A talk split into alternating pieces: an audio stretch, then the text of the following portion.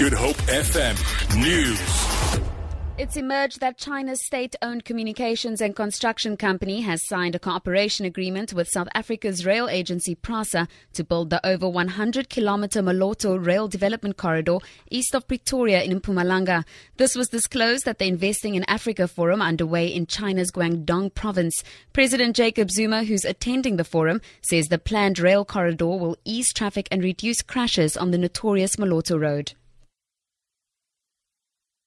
Key amongst the projects is the Moloto Rail Development Corridor linking Gauteng and Mpumalanga provinces. This project is designed to change the quality of life of people in the area through, among others, promoting economic development and work opportunities and bringing an end to a long commuting distances from home to work for the poor.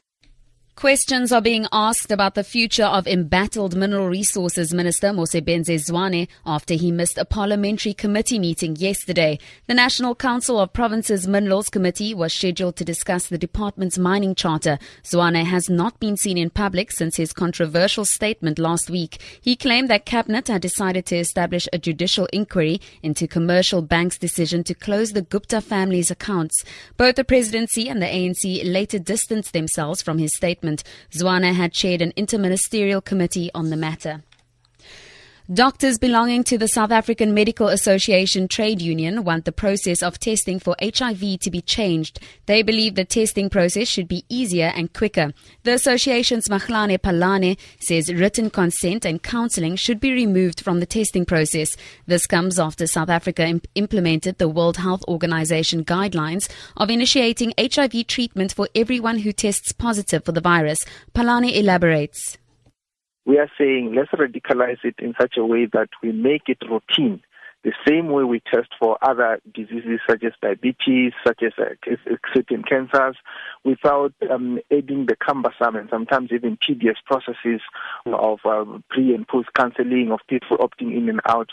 We should make it easy for patients and also for health professionals to get this service.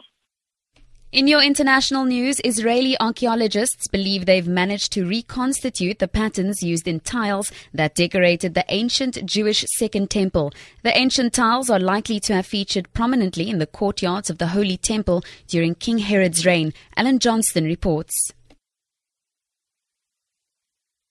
For years, archaeologists have been sifting through a great mound of soil that was removed from what the Jews know as the Temple Mount and Arabs call the Haram al-Sharif. 600 bits of stone flooring were unearthed, and the experts say they identified seven potential designs.